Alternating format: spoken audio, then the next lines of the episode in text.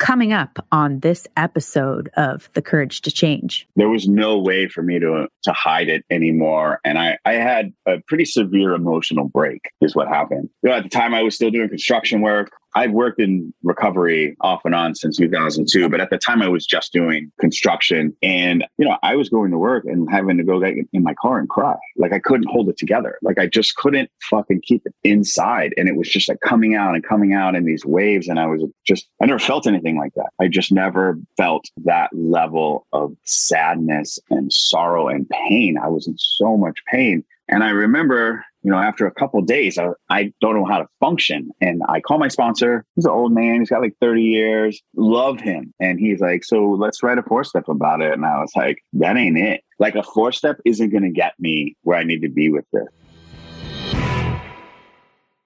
Hello, beautiful people. Welcome to the Courage to Change a Recovery podcast. My name is Ashley Loeb Blassingame, and I am your host. Today, we have my friend Mescal Wasilewski.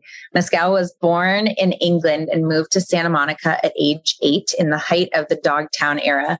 Mescal grew up surrounded by skate and surf culture and also gang and drug culture. All this leading to him becoming, as he describes it, a troubled, poor latchkey kid of the 80s. Mescal got sober in his 20s, but 18 years later found his sobriety threatened when past trauma and unresolved mental health issues could no longer be contained. With the help of friends and treatment, he's been able to wade through these challenges, going to grad school for social work and finding a meaningful relationship in the process. Mescal's story is an important one. In it, we hear about what can happen when we treat the addiction without addressing the underlying mental health pieces. His story is one of continuing to push and do the hard work, even when things have felt like they should be getting easier. I loved my chance to talk to him. I hope you all enjoy this as much as I did. Mescal is an awesome guy and he's been through a lot and he shows us that you can stay sober even if you are struggling and dealing with mental health things. So you don't have to pick up a drink or a drug in order to get help for long term sobriety. So enjoy Mescal. Let's do this.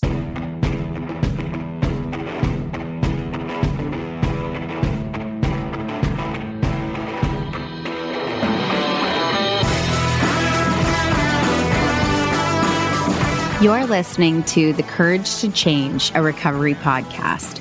We're a community of recovering people who have overcome the odds and found the courage to change. Each week, we share stories of recovery from substance abuse, eating disorders, grief and loss, childhood trauma, and other life changing experiences. Come join us no matter where you are on your recovery journey. All right, Mescal, thank you for being here. I'm really excited for this and excited for you to tell your story. And I know that talking about yourself is not your favorite thing. So appreciate you being willing to do it. Can you tell me a little bit about your how long you've been sober, where you live, and a little bit about what it was like when you were growing up? So, uh, where I live is in Los Angeles. I live in the uh, San Fernando Valley currently, which is probably a fate worse than death for someone like me. I grew up on the beach. Uh, so, it's also like 9 million degrees out here already. It's March, but it is what it is.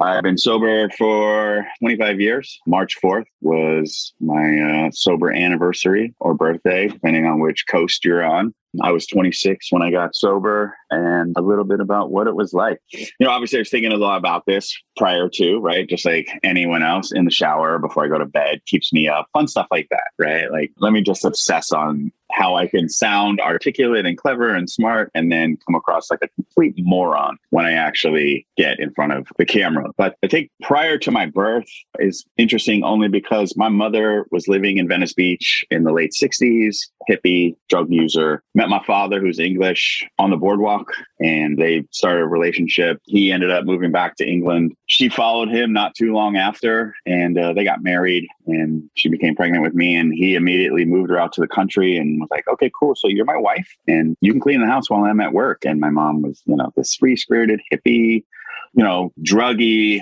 all of the things that happened in the in the 60s. And she basically bailed before I was even born. She left. She was like, I'm out. I'm not doing this. And she, she was pregnant when this happened? Yeah. yeah and was pregnant. brother Strider, was he there yet? No, my brother's younger than me. Oh, oh, he's younger than okay. Yeah. So I, I'm the firstborn, and my mom left, went back to London, and shortly after, while still pregnant with me, met my stepfather, who was my brother's father. He was the connect. He showed up to sell some drugs to her and her friend, and you know she didn't talk a lot about her past. Uh, a lot of that is just like traumatic responses. She just had a hard time kind of even discussing the good times because it always brought up all these other memories. But uh, she did mention that he walked in. He had some long brown curly hair. He was wearing a suit and he was carrying a briefcase full of drugs. And my mom was like, "That's the dude, right?" I'm not gonna lie. I agree with that decision. A suit and a briefcase, but the briefcase has drugs. I Seems- mean- it hits all the highlights. Listen, I'm just a businessman walking down the street. I don't know why this is a problem. I have my business in my briefcase. Yeah, it's like uh, the Big Lebowski. What was in the briefcase? you know, papers and stuff, man. And so that became my stepfather. He was actually present for my birth. So he was really like my dad. And my brother came along a couple years later, actually born in California. They moved back to the States, and my brother was born up north, Northern California. And then my stepfather was asked to leave by the, the local authorities. They actually wrote him a letter telling him he was being deported.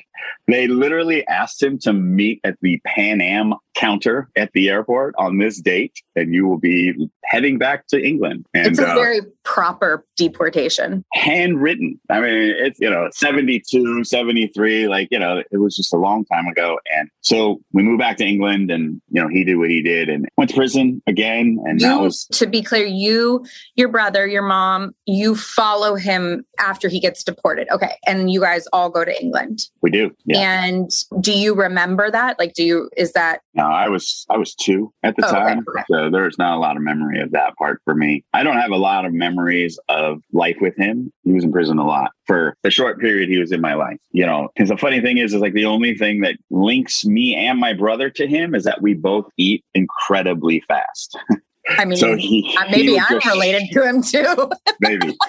And I don't know if it was like a prison thing. So like when he's prison, he's just like eating real quick. So, you know, me and my brother would try to race him apparently. And so both my brother and I still to this day eat incredibly fast. Like we're always the first ones on.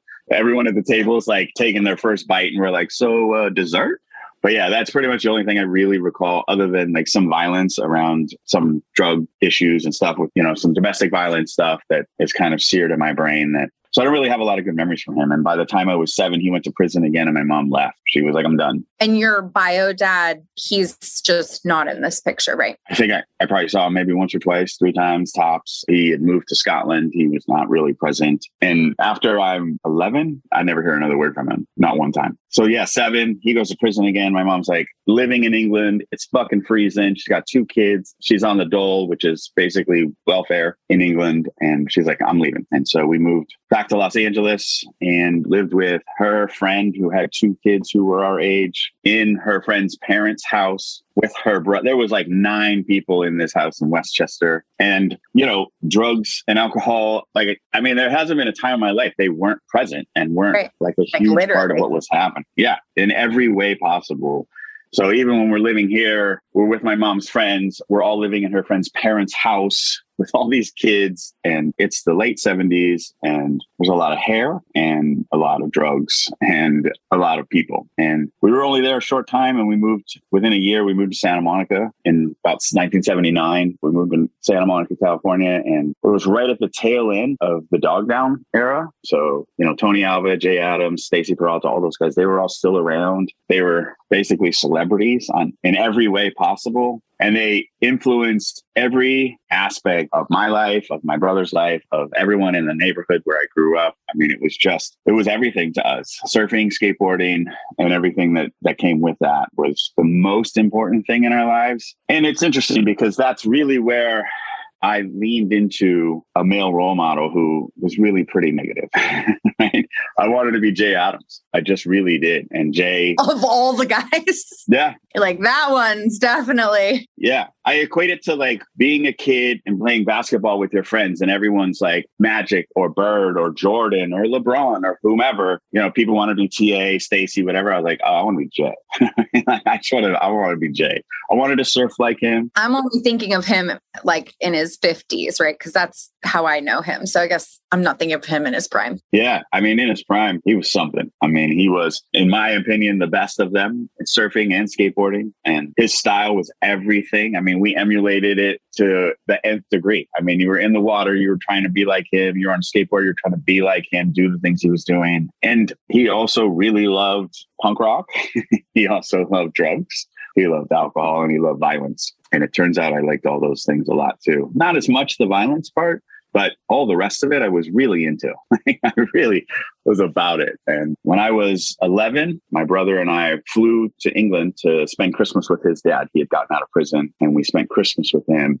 And he went out one evening to go get Chinese food. And he left his friend there watching us, who was asleep on the couch. And while they were gone, police showed up with a warrant and raided the house. And, you know, for me and my brother, yeah, I can't really speak for my brother, but I can say for myself, it was really, really traumatic to like watch them handcuff my father, at my the only dad I'd ever known, and take him away to prison. My actual real father somehow was called, and he's the one that brought us to the airport the next day to fly home. And that was the last time I ever spoke to him. And my stepfather, I spoke to two other times in my entire life. Uh, they just, that was it. My mom was like, they're done. Yeah. I mean, naturally. Yeah. She sent her kids, you know, 8,000 miles to sit in a house getting raided. Yeah. No, no, no. I mean, naturally, that would be. Yeah. And I think that is also, it was right around that time or shortly after that, like I really started to lean in kind of the dark side. You know, up to that point, I was a straight A student. I skipped a couple grades. You know, I really, it was a big part of my identity was like being the smart kid. And once that happened, I ended up going to middle school at you know a school on the other side of the city with you know all the well-to-do kids. I was definitely not a well-to-do kid. I was a welfare kid. You know, we lived on food stamps and welfare and, and Section Eight subsidies, and it was uh, you know I never really even knew I was poor until I went to this school, and I was like, oh, got it. I'm poor because you told me that a lot. You know. Why did you go to that school? Like, why not stay at the other one? My mom wanted me to go there because she thought I'd get a better education. She saw, you know, sending me there as an opportunity for me to get a better opportunity, education wise, you know, influence, right? You make connections with people and who are doing better and, and have more opportunities. And you know, really what it did was it just reinforced a lot of the insecurities I already had more than anything. It just, uh, I really struggled there. And I remember I met at the time who would become one of my best friends there. He was, uh, you know, he wore a, he had black trench coat. He was like this little punker kid. And, uh, he came up to me one day. He's like, Hey, what are you doing? I was like, going to class. He's like, do you want to bail? And I was like, Oh, okay. And that was the first time I ever ditched school. And we walked into the alley and smoked some weed, which I had tried before, but never really had gotten high or anything. But then like we got high and then we went down Wilshire Boulevard in Santa Monica. And at the time you could use any key to pop the parking meters. You could just use a key and open it and take all the coins out. And so we did that up at the whole street and we went to this bagel shop and ate a bunch of food. And I was like, You're like, you are my man. Best friend I've ever had. And, you know, it's not his fault. It definitely, but that was kind of like where it was like, all right, we're going off the deep end. We're going the other way. And so I really did. And, you know, a couple years later, they asked me to leave that school. I ended up finally getting to the school I wanted to be at, you know, where all my friends were. And by then it was already too late. I was 13 and I was drinking as often as I could and smoking weed constantly. And, you know, I had started smoking cigarettes because I thought it was super cool.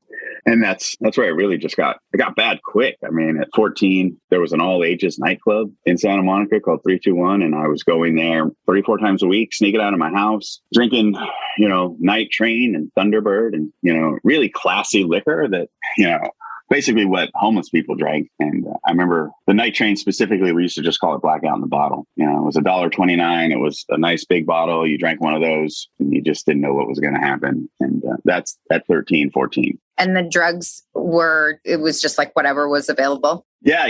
You know, uh, as far as drug wise, you know, I was obviously I was smoking weed all the time. I remember I had taken some weed from my mom because she sold weed, and uh, so I had taken some, but I didn't know to put it in a baggie. I didn't know what you're supposed to do with it. And I had left it in a drawer, and it kind of dried out. She found it, and she wasn't mad that I had weed. She was mad because she said it was shitty weed, and so she broke out her bag. She's like, "If you need weed, you know, don't take this shitty crap." And I, I didn't have the heart to tell her it was actually her weed, but.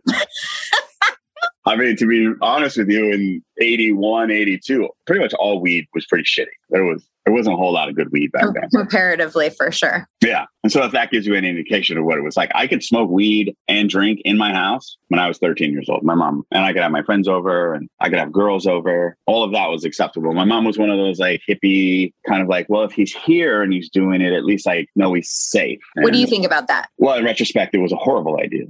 it was terrible. I have three nephews, as you know. One's about to be 15. But I look at them at 11, 12, 13, and they're little. They're kids. And the things that I was doing, you know, and was being allowed to do, it was really scary for me. You know, I don't I don't have hard feelings toward my mom. I'm not like, I can't believe she did that to me. But, you know, I understand she was in her own her own issues. And, you know, I don't, I don't want to call her a drug addict, but she kind of was a drug addict. and she had a real hard life and she used substances to deal with that wasn't until I was a teenager she really was able to address that. Yeah, I mean, it's something that we both understand. And I so relate to looking at, like, I mean, when I was 11, 12, 13, like. Well, I've seen the pictures. it was on it was on and but i look i look at what's weird and i don't know if you have this experience but i was not what I, whatever the 13 year old equivalent that i see around girl i wasn't that. Like i was young i was obviously that but what 13 looks like on other people is not what 13 looks like on me and it's it's really weird to see, but you see what it is emotionally. Like you look at them and you're like, yes, I looked different, but like I can see what you are emotionally and what I should have been. Like where, you know, we should have been at 13 was just so far gone. It was just that it's pretty wild when you see it now. Yeah, it's terrifying. I mean, my, my fiance, she has two daughters and you know one is about to be 14 the other one's 11 and you know i mean she's 13 and she doesn't look 13 but like you said, emotionally, you can see it like, oh, you're a child still, right? And you have developed enough to have developed your own persona and you're striving for independence and all these things, but like ultimately you haven't developed enough to be able to achieve any of those things in a not just in a meaningful way, but in like a positive way. Like you're you're craving attention in any way you can get it. And and so was I. And you know, the attention I was getting was negative and, and that was enough because I was getting something. Was it all negative, the attention you were getting? Like your friends, it sounded like you had this you know dogtown esque group. You had the girls you had like it sounded like it was as far as a the dark side this was the positive side of the dark side. Was not not the case? Oh no it totally was. I mean look where i grew up you could surf skate fight fuck or use right? And those are the ways that you kind of got respect and I could do all of those. so I just, you know, so there was, you know, positive reinforcement from people in my neighborhood, from from people, but not from everyone. Like it's easy for me to say, like, oh, everyone did that and everyone felt that way. But like there were a lot of kids who were like, that's not a good idea. You know, I have some really good friends from that era who were not good kids, but they just weren't bad kids. And they went on to live, you know, their lives in a positive way. And they took things seriously as far as school and their future. And, and interestingly enough, they all became best friends with my brother. Like my brother and them, they all became like this group of friends. And I went with, you know, the other friends who were doing what I was doing because, you know, you need a lower companion. Even if you're the lowest of the companions, you need some people who are similar to you. You know, you want to be a good basketball player, you got to hang out with a bunch of good basketball players. You want to be a good drug addict, you need some good drug addicts. Drug addicts, yep. And you like, I think also when you're that age, I don't know, I hear about people who are like functional and functional drug addicts, functional alcoholics. And for me, having started using so young, like that was my one focus. I had never, I wasn't like focused on jobs or focused on like it. So it was the way that I knew how to use was very singularly focused. This is my entire life. And I, I think that takes you down a lot faster than if you're like trying to juggle things. Like at a certain point, you just stop trying to juggle. You just focus on your using. A hundred percent. At the age that I started at, I hadn't developed like a, a, realistic dream, right? Like at eight or nine, you're like, I want to be a scientist, but you have no idea what that even looks like or like what sciences you would actually pursue. What science right? do? I want to be an astronaut. Like, oh, okay. Well, there's a lot of work involved in that. But at eight or nine, you're like, I'm pretty sure I just get in that rocket. Not my problem. I'm going to do that. Yeah. Need a helmet and we can roll. But, you know, at 12, 13, when you're, you could be developing like this sense of self and an idea of who, who you want to be, you know, for me, I, I was drinking and using at a, at a rate that like that was out the window. I already knew who I was going to be. I was going to be a fuck up and I was good with it. And your brother, he was not? My brother was so singularly focused from the time he was eight years old. First time he got on a surfboard, he's like, this is it. And, you know, he had his bumps along the way, right? He, he grew up where we grew up and there was, you know, that bled into his life as well, but not in the way that it did for me. And for him, surfing was the only thing he ever wanted to do. It was the future that he wanted. And he worked really hard at it from the very beginning. You know, when we were, when we were little, like he was eight, nine years old, they didn't even make wetsuits for people that small back then. You know, now you can buy a wetsuit anywhere for anybody. But back then, like they didn't have wetsuits for eight year old, And my mom wouldn't buy them one. We didn't have any money. And so, because they had to be specially made, it was like a big deal. And so in the winter, he was like, I'm going to surf. And so he put on like three pairs of pants, a bunch of shirts and sweaters because he thought this will keep me warm and went and paddled out into the ocean and almost drowned because he was just weighed down by cloth. And, Right. uh, and that's when my mom was like, okay, fine. And got him a wetsuit and that allowed him to just pursue you know his dream and he did and he became a pro surfer and he he works for the world surfing league tour as a commentator he's you know he just got back from portugal and he, that's what he does he sits in the water and talks about surfing and hangs out with his friends and surfs all day and i'm like how the fuck did you do that I his job to me, I see I always see him in a different part of the world, just like in the most beautiful water, hanging out. And like, what am I doing? How do like that's a job? It's amazing. I mean, obviously, I am completely jealous on every level. I'm just like, ah, you got to be kidding me, right? But if not me, at least it's my brother, right? And so I'm really proud of him and really, really just so happy for him because, you know, I'm not sure what would have happened without surfing, right? Like, who does he become? What happens? We don't know. But he got this really wonderful life as a result of a lot of hard work. And so it's nice to see that he still gets to reap the benefits. And, you know, he's married to a wonderful woman. They have three wonderful little boys. And well, they're not little. Well, one's about to be 15. He's six feet tall. You know, he's a fucking giant with a mustache. But yeah, you know, he has a great life and I'm really happy for him. But, you know, separate from me, he, I think in some ways too, I was just having this conversation actually with someone you know, as the older sibling and getting in so much trouble and doing things the wrong way, pretty much every way. I think my brother looked at Adam was like, Yeah, I'm not doing that. well, no part in that. Yeah, like I'm oh, that's the option. Yeah, I'm not gonna do that. Yeah. So, but you didn't get sober until you were 26. So from 14 to 26, that's a long time to get really good at using drugs and alcohol. Were you what were you doing in that span? Well, I mean, what was I doing? It's funny because it's such a hard thing for me to really recall specifically. I mean, I think, you know, someone was telling me, you know, a traumatic response to like childhood trauma is that you don't have a lot of like specific memories of your childhood. It's an overarching memory. And so like, yeah, it was good. But to kind of like I said with like with my mother, when she would go back, even with the good memories, they were tied to difficult memories. And so even the good memories weren't good to think about. And so what was happening was I was just drinking and using and doing a lot of really dumb things with my friends and, you know, taking on a life of, of a petty criminal, like by no means a hardened criminal. You know, I was more like, I was just kind of a little piece of shit.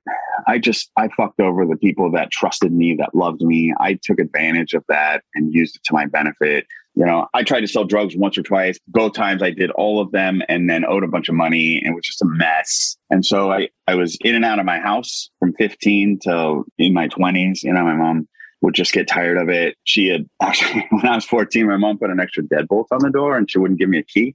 And so when she went to bed, she would lock that deadbolt. And if I was inside, I got to sleep in my house. And if I wasn't, then I had to sleep outside. So, you know, my response to that was I just put a blanket outside because I knew I wasn't going to come home. I knew I wasn't going to make it back. You know, I had a 3 a.m. curfew when I was 13 years old and I never made it on. When I was 13 years old. I should not have been out of the house, let alone out doing what I was doing in the middle of the night. And, you know, so 14, 15, 16, uh, that was all high school. And I was one of those students, I, you know, I figured out real quickly kind of what a teacher needed from me to pass. And I would give him just that. I missed a lot of school, but I would show up on test days and I would do just enough to get by. And, you know, so they couldn't get rid of me, but they certainly didn't want to keep me. But, you know, I was also one of those kids. If I was in class, I was engaged. Whatever we're talking about, let's talk about it. I'm interested. This is interesting to me. Like, I actually like to learn and I like knowledge, but it conflicts with the person that I need you to think I am, right? I don't, I can't be the nerdy smart kid. I need to be, you know, I need to be the drug addict badass. And I'm not a badass at any level, but if I can present that in a way, you know, if I can in so many ways kind of dictate, you know, how you see me, I curate my image in a way that you see me a certain way, then we're good. And, and being a smart kid did not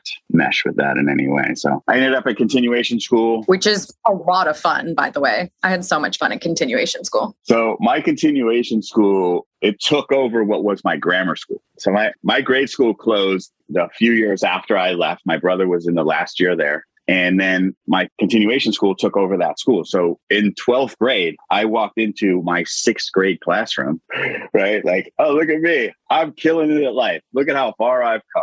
And the teacher came later on when I went to my second meeting of Alcoholics Anonymous. My teacher was the main speaker from that class. And he had, at the time, he had three years. So when I was in school, he was loaded. He had his coffee cup. Yeah.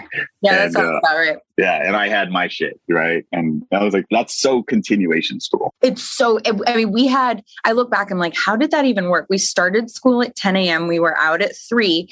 We had smoke breaks. We were in high school. Like, we weren't legally allowed to smoke, but we had full on smoke breaks and we would go and smoke with our teachers and like I did blow in one of the classrooms and like I just it's I look back it was so fun but I don't know how that like continuation school is just wild. I mean, I loved it because you didn't have to do any work. As long as you were sitting in class, you got credit. And you were, I was blowing through classes. Like I was finishing classes like four to eight weeks. So by the time I was halfway through my 12th grade year, I was done with school. So you graduated like, early? Oh yeah. They're like, do you want to go back to your regular high school? And I was like, for what? Like, why the fuck would I go there? I'm done. So at 16, I'm done with high school all of 12th grade specifically, I did a lot of hallucinogenics. Like that was like, I was heavy into a lot of LSD. I would do it all the time. I had a friend at school who sold it. I would show up every other day with, you know, five bucks and get a tab of acid and then be by myself. I wasn't doing this with other people. Like I wasn't like hanging out and doing of drugs. I was just like, I'm going to do this and then I'll go see what happens. And so that was most of 12th grade. And like I said, I finished early. And so at 16, I'm like, freedom. And my mom's like, that's not how this works. right? You still live in my house. You need to go to college, get a job. Something's got to happen. And I was like, mm, I think I'm gonna. And she was like, cool. So you can leave. And so that's what I did. And by leave, I took my bag of clothes, my Star Wars sleeping bag. I'm 16, but I, this is what I'm rolling with. I go downstairs in the apartment building that I grew up in. It's this giant apartment building, and there's this little area under this stairwell with this little door. I move in under the stairwell. Like I'm living under the stairwell. I went, you know, a couple hundred feet is literally what I did. But I was living on my own in my mind. You know, I had no food, no bathroom, nothing how long did you live under the stairs? I was there for a few weeks until someone found my stuff. Yeah. Uh, yeah. Yeah. But I was living large. It was so small though that I couldn't I couldn't actually lay flat. I had to like sleep on my side with my legs pinned up. Like it was real small. But at the time, I had the freedom to just go out, do all the shit I wanted to do, whatever it was. I could come home, not come home, didn't matter. And then I just had a space for my stuff, and that's all I needed, you know. And from 16 to 26, I would say nothing happened.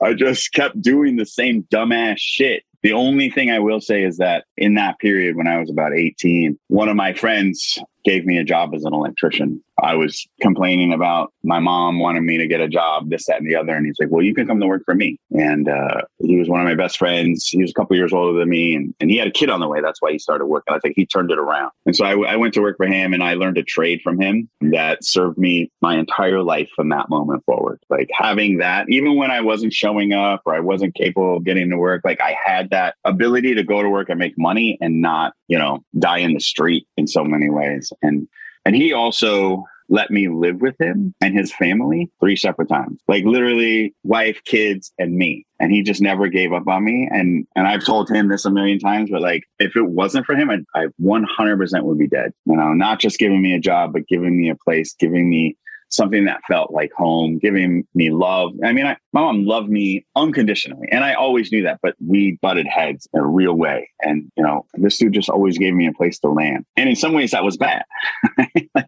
There's a reason I made it to 26 instead of getting my shit together or dying in my late teens, early 20s. I had this enabler. Why did you decide to get sober? You know, it's interesting because I've been asked this question before, and every time I talk about it, it's like, you know, there wasn't anything specific that happened, right? It wasn't any different that day than any other day. There were a couple things that kind of came together prior to. I had moved into an apartment with a couple of my friends, and it was around the corner from a treatment center in Santa Monica. And across the street from there, every Tuesday night at eight o'clock or eight thirty, whatever it was, there was an AA meeting, and there was also a liquor store situated right next to all of that, like kind of in catty corner to all of that. And I would apparently be buying alcohol every Tuesday around eight o'clock.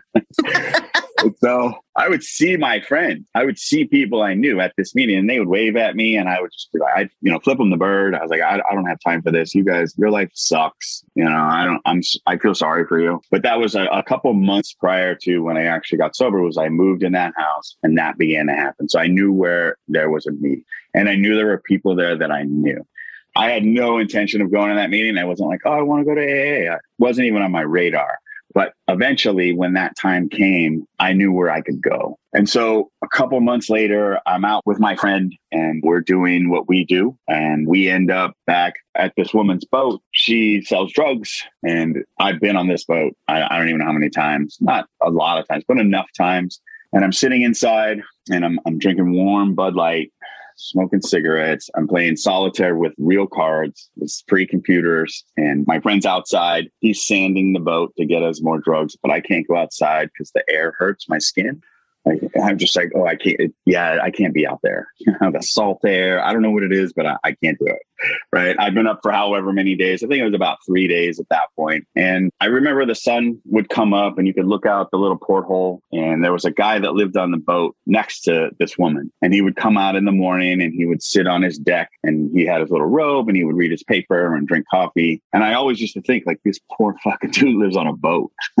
what a bummer for this guy. Like, what what happened to your life that this is what happened for you? And that was I was always my thought. And I would see other people getting up and doing their like walking their dogs. And I just always felt sorry for all of them. I'm like, oh, your normal, boring fucking lives. I'm over here party, right? Like I'm just living the life of Riley. And this one evening or morning, I should say, this whole occurrence happened. And I looked at him and I I remember thinking to myself that I, I had it all wrong and that the person that was really suffering and the person that was living this like really awful existence was me. And like it, it fucks me up every time I talk about it because it was like so profound. Like I just finally, the perspective just changed that moment of clarity, that, that little window of seconds and inches, all the bullshit you hear in AA meetings, like that happened for me. I literally looked out that window at something I'd seen before and it was different. And it wasn't that the scene was different. It was that I couldn't lie to myself anymore. Like I couldn't like pretend like I was doing well or enjoying myself. I was none of those things were true. I was miserable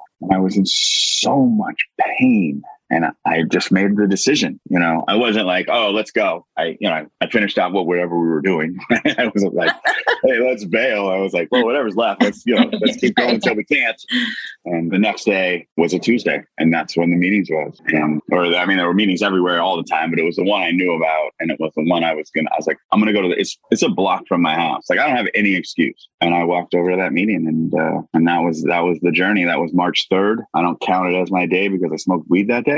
So I count the next day, March 4th, 1997 as my sobriety date. And, you know, like I said, it wasn't some traumatic event. It wasn't anything different or special. It was that I just couldn't lie to myself anymore. And, and once I admitted to myself that I was so unhappy and in so much pain, like the doors were open and I, there was no way to close those doors again, you know, and I, and I knew that. And I knew that something had to change. Did you feel, I mean, I know for me, I felt like an, a closeness to people that was different than I had ever experienced before when I came into the program, particularly with the persona, like the I had to be the badass, I had to be the tough kind of deal. Did you feel that that was that you were able to melt some of that when you went into the program that unexpectedly? Yes, definitely. I definitely feel that way. I think the biggest reason for that for me was less about the people. I mean, that was definitely a part of it, but I also you know, I didn't know that you could just hang out at meetings and just fuck around for a while before you got your shit together and decided to get a sponsor and work the steps. Like I didn't know that was even possible, or I would have, and then I would have got loaded and left. Right? Like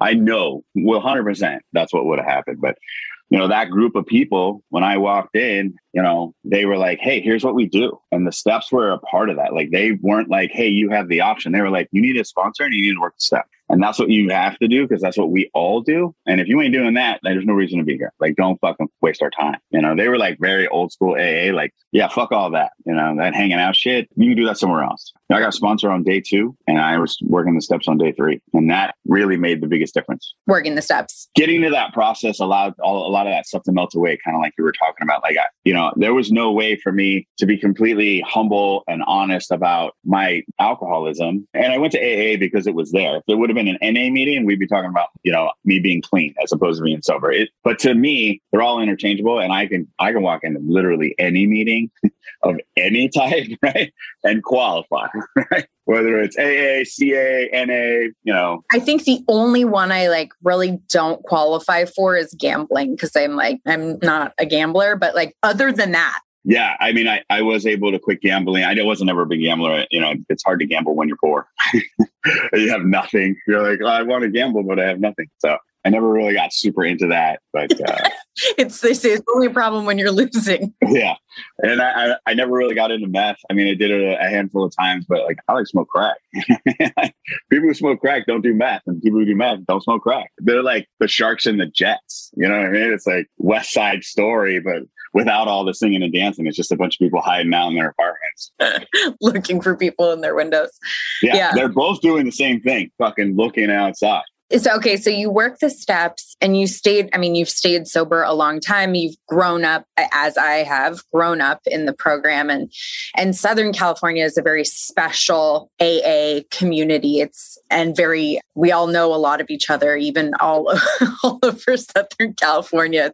Did you do any treatment? Did you do any therapy? Was there any talk about that in the next however like no. Okay. No, I didn't I didn't go to treatment. You know, the only experience I had with therapy was when I was 13. My mom took me to a therapist with her and the therapist agreed with me on some of the stuff that was happening. And my mom got up and left. She's like, oh, we're out. She's like, this ain't working. I'm not paying for this.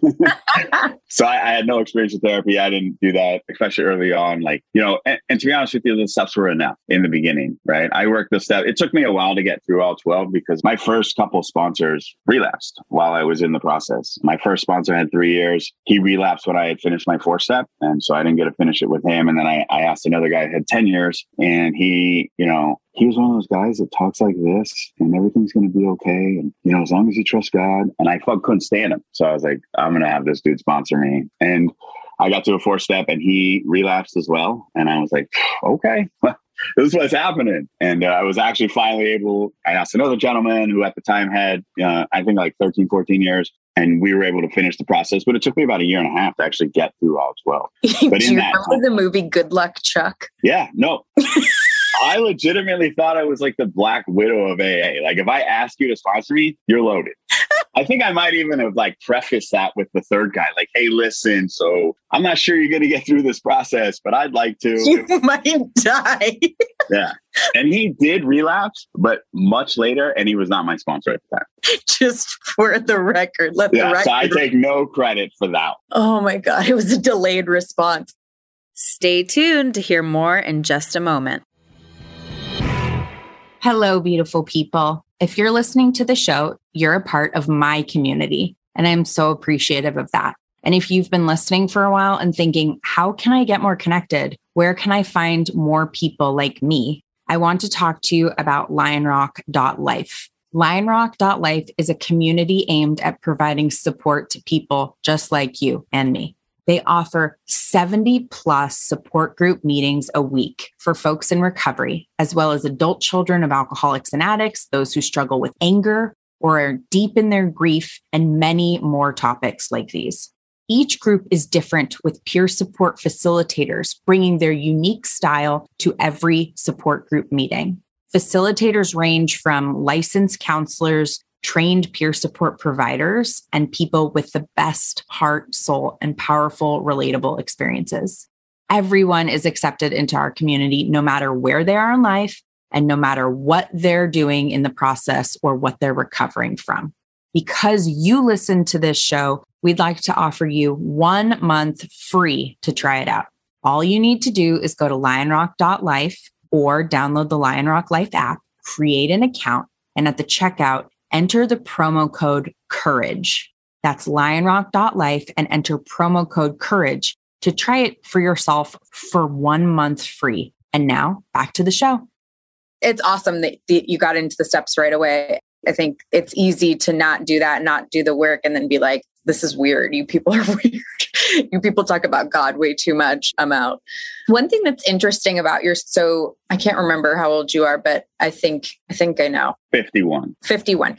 You're 51 and you're engaged, getting married for the first time, right? And one of the things that was always interesting to me, I've known you a long time, and one of the things that was always interesting to me was how you never really had a serious romantic relationship over the course of those years. like it just i mean there were some but you never really had like serious relationships and that it's unusual. And I wondered, obviously, that's changed. What changed for you in order to do the work to be able to connect and be able to have that vulnerability? Well, what changed? I mean, it was more of a drastic thing than uh, when I actually got sober. I at about 18 years sober after a rough four or five months of really poor behavior and just engaging in the things that I had always engaged in. You know, I used sex as intimacy. I equated that with like being intimate with someone, which it is, it's a physical act, but I never connected with anybody on like a real level. I mean, I was able to develop deep friendships with people maybe after the fact or during or whatever that process was, but it was never like we should be together. It was always separate, you know, but I, I just always used sex in that way like, and I could tell you what the problem was. I could tell you about my dad abandoning me. I could tell you about my stepdad not being a part of my life, my mom's failed marriages, the idea of when I was growing up and where I grew up of like the more people you slept with, the more kind of cred that you got. Like I could tell you all of the things. And then my first real relationship at 21, I was with this girl for two years and all she did was cheat on me and it like destroyed me, you know? And then, you know, my first sober relationship, I was six months sober and she left and it wrecked me. And so at that point, I was like, I'm done. And I could tell you everything that led up to that space, but I could, you know, I could never internalize it. Like the feelings I wouldn't address. I could just kind of give you the information and then that was that. And there was no, there's no feelings attached to it because if I felt it, we were going to have to feel some stuff. And at 18 years sober, that stuff just it like I couldn't stuff anymore in there. like it was full. And it wasn't just full, it was ready to come out and it just fucking exploded. When did your mom passed away in 2012? 2012. So how long after was this? It was about 3 years later. Okay. Yeah. Yeah, I was in 2015. And like I said, everything just, you know, there was no way for me to to hide it anymore. And I, I had a pretty severe emotional break is what happened. You know, at the time I was still doing construction work. I'd worked in recovery off and on since 2002, but at the time I was just doing construction. And, you know, I was going to work and having to go get in my car and cry. Like I couldn't hold it together. Like I just couldn't fucking keep it inside. And it was just like coming out and coming out in these waves. And I was just, I never felt anything like that. I just never felt that level of sadness and sorrow and pain. I was in so much pain. And I remember you know, after a couple days, I, I don't know how to function. And I call my sponsor. He's an old man. He's got like 30 years. Love him. And he's like, so let's write a four step about it. And I was like, that ain't it. Like a four step isn't going to get me where I need to be with this. Like, how did you know that though? So like, like, how did you know, or I should say, did you know when you were like, it was coming up, it, right? Did you know what it was? Was it just like, you were just like, something's happening and it's not related to AA? Yeah, no, I, I was was very clear that it was not AA related, it had nothing to do with my alcoholism. It was an emotional bottom of the nature that the steps just weren't going to address. And how did I know that? I just knew. I just, I had done enough of four steps. I'd been through the steps enough times myself. I'd taken other guys through it. I know what, I, I have a pretty good grasp on the program of Alcoholics Anonymous. And I just knew, I was like, this ain't it. This is one of those outside issues. This is something that like this work will not address in a meaningful manner. I could have wrote a four step and I could have probably did just enough to get through it and get back to like the behaviors, but I just knew that that wasn't going to solve anything and I'd been sober long enough and been through enough shit that I was like, I want to do something about this. I want this, I want to address this in a meaningful manner because I know that if I don't, I will end up here again. Yeah. Yep. And so I called, it's funny, I have a really good friend who lives, he lives in Connecticut now, but he, he was in Boston at the time. And, you know, I'd known him for a very long time, sober guy that I met and called him because I knew, you know, I could trust him and I believed in him. And he told me about this place called Onsite. And then I called another gentleman who I knew who had gone through something real similar. Like he had a bunch of time, had relapsed, got back together with his wife, and then did some stupid ass shit. And so he was like, Yeah, I went to this place called Onsite. and so I'm getting these two people who I love and trust who are telling me this is an option for you and this is something you should do. It's time for you. And it's funny because, you know, I'm having this conversation with both of them and my other friend, and they're like, yeah, well, we were kind of waiting until, you know, you were ready. Like we all knew this was coming. we all understood right, right, this is right, like eventually you were going to get to this place and but they also knew enough that they couldn't get me there right? They couldn't have helped me along in the process like it had to happen the way that it happened it had to be through my own actions and my own behaviors. And so i talked to both of them and they both said the same thing and i was like oh, i mean it feels like this is probably what i should do and you know they called for me they basically did the whole thing for me you know, they're like, they're going to send That's you some paperwork. Big deal though. People don't, you know, you say that and I know what that means, but like for people who are listening who don't know what that means to like, it's a process like to call, there's a lot of stuff to do. And so it's really nice when people, like if you have a friend or something that you can help with that process, it's really overwhelming when you're in that like breakdown state to like call and manage all of the intake stuff. I couldn't have done it, to be honest. If they were like, just call here, it would have never happened. But because they had a relationship with with Onsite, both of them had continued to have a relationship and had been to other things there following their initial, you know, contact with them. They were able to have those conversations for me, and get it all set up. They actually scholarshiped me like 80%, 90% of the of the cost. And and then unbeknownst to me, my friend called some other friends and they all pitched in and paid the last bit because I didn't have anything. I didn't have, you know, I just didn't have the weight. you know, I, I couldn't get, I couldn't leave work for a month. Like I was like, I, you know, I had all these reasons why I couldn't go away 30 days. They took all those reasons away. They just, they stripped it all away. They're like, yeah, well, and then they paid for an airfare. And then two days later, I was on an airplane and on my way to Tennessee. Tennessee. What did you discover there? It's funny because, like, like I said, like to me, it was all like sex and intimacy. That's my problem. That's where it all lies. That's you know, and I remember sitting down initially with the psychiatrist. She sat down, we, we sat down for about two hours, and she's like, So tell me about your trauma, because they're really trauma focused more than anything else. And uh, she's like, So tell me about, you know, your trauma. And I was like, I don't have any trauma. I don't know what you're talking about. You know, and, and what it was was that the way that I grew up and people I grew up around and the life that I lived, like we normalized a lot of the things that we experience. And if enough people have experienced it, then it, it's not abnormal. But if you tell that story to some normal person, any of those stories, I'm like, dude, what the fuck? Like it, they, they're like, dude, that's not, that's not normal. I'm like, what do you mean? Like everyone, it happens to everybody. You, none of your friends have ever been stabbed. You've never been shot at, not once, right? Like what?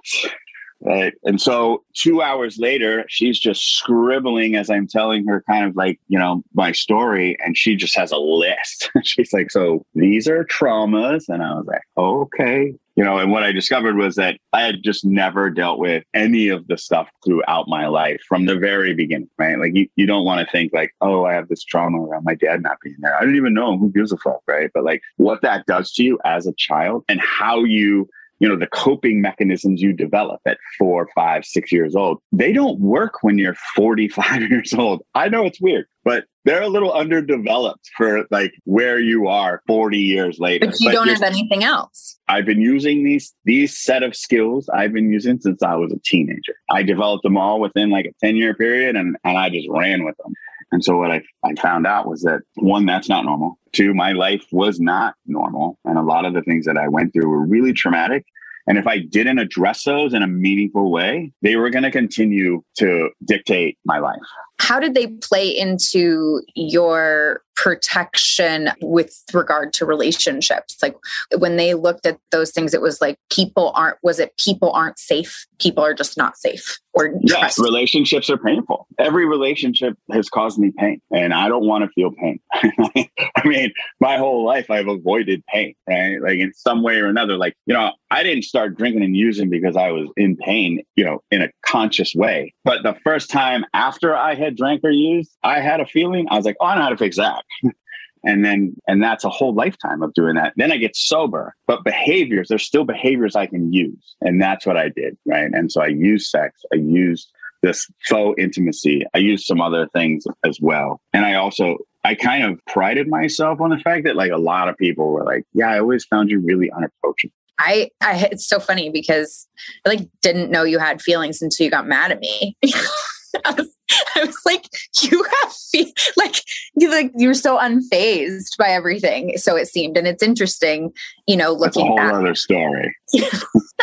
yeah, that hurt, and I was mad because that's how no, I know no, I, everything, right? And I'm hurt, so fuck you. Instead of fuck, man, that really hurt me. But I wouldn't. What what was interesting and what speaks to like the growth is like I wouldn't have known that. Like I wouldn't have. You carried yourself, like you just said, you carried yourself in a way that was I don't know if the word's unapproachable, but I guess unapproachable, but more like just unaffected unaffected, not high, not low, not going to give you much like other than intellect.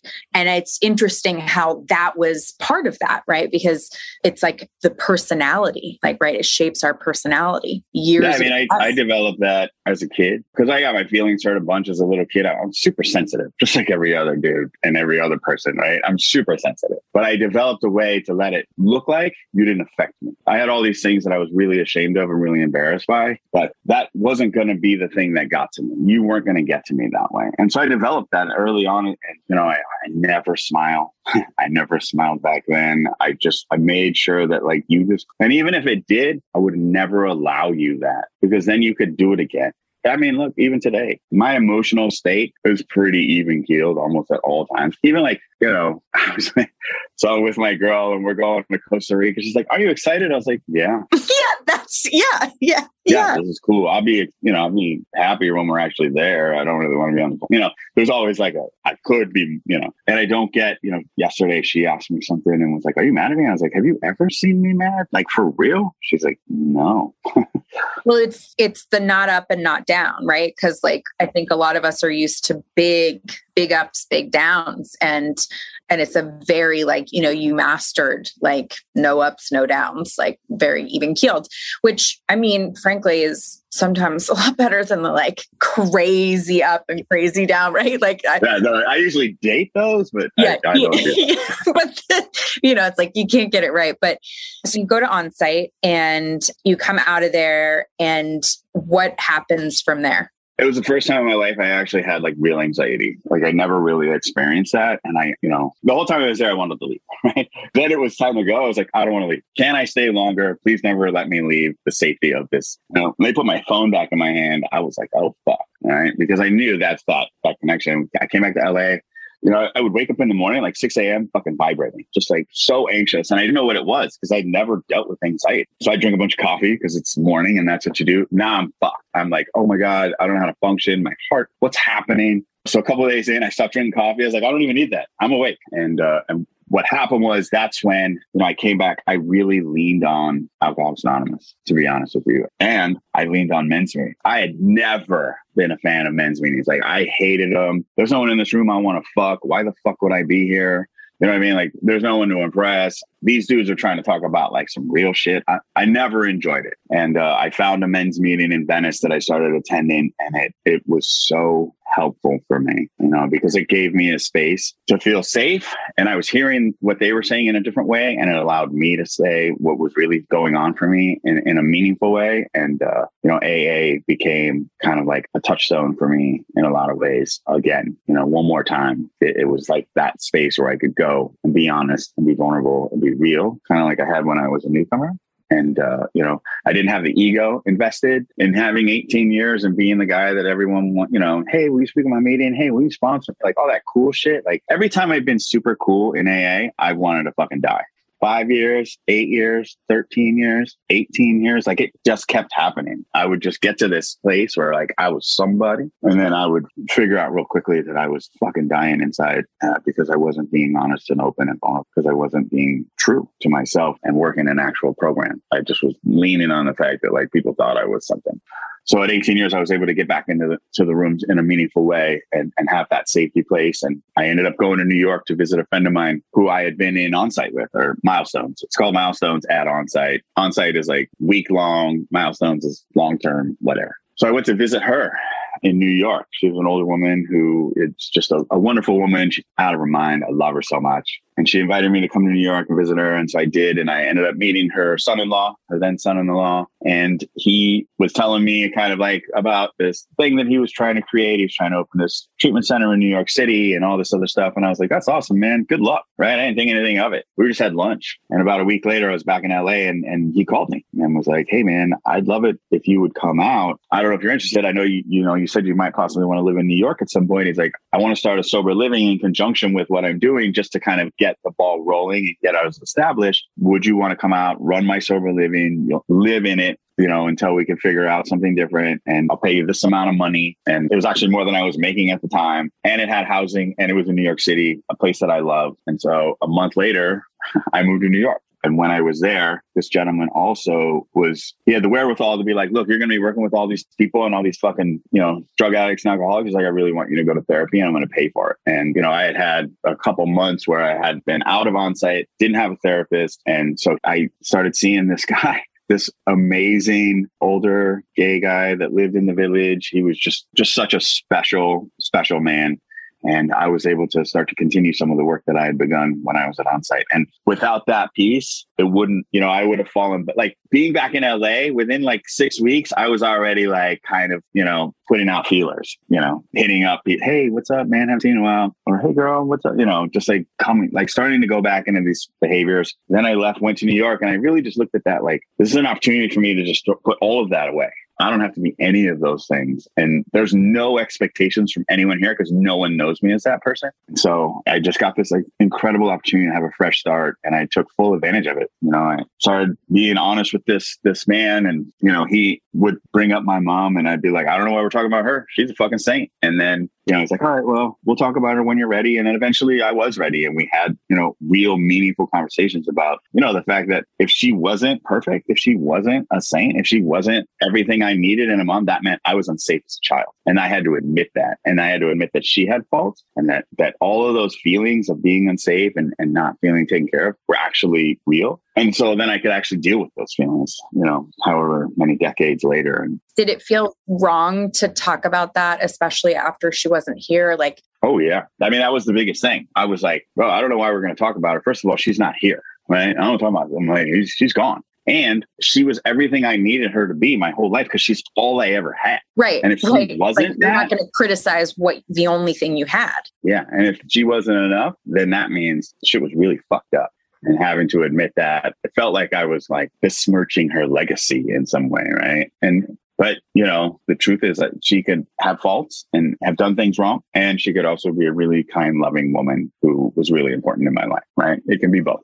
And so I got to do that, and I was with it. I was with him for about a year until finally he he was like, "I feel bad taking your money, man. Like you're in a good spot, and like I don't think you need therapy right now." And I, you know, I don't know how many therapists you've ever been to, but I've never heard somebody be like, "Yeah, you're done. I don't think you should come here anymore." Like he wasn't about to just take my money. He was like, you're in a good place. You know my number and I will always be here, but like this time, bro. And I was like, okay. And you know, interestingly enough, a couple things that just happened, right? Sober living closed. So I didn't have a place to live and no money. I decided to stay in New York. I went to grad school. I had gotten accepted and was about to start grad school. And I had just started dating my now fiance.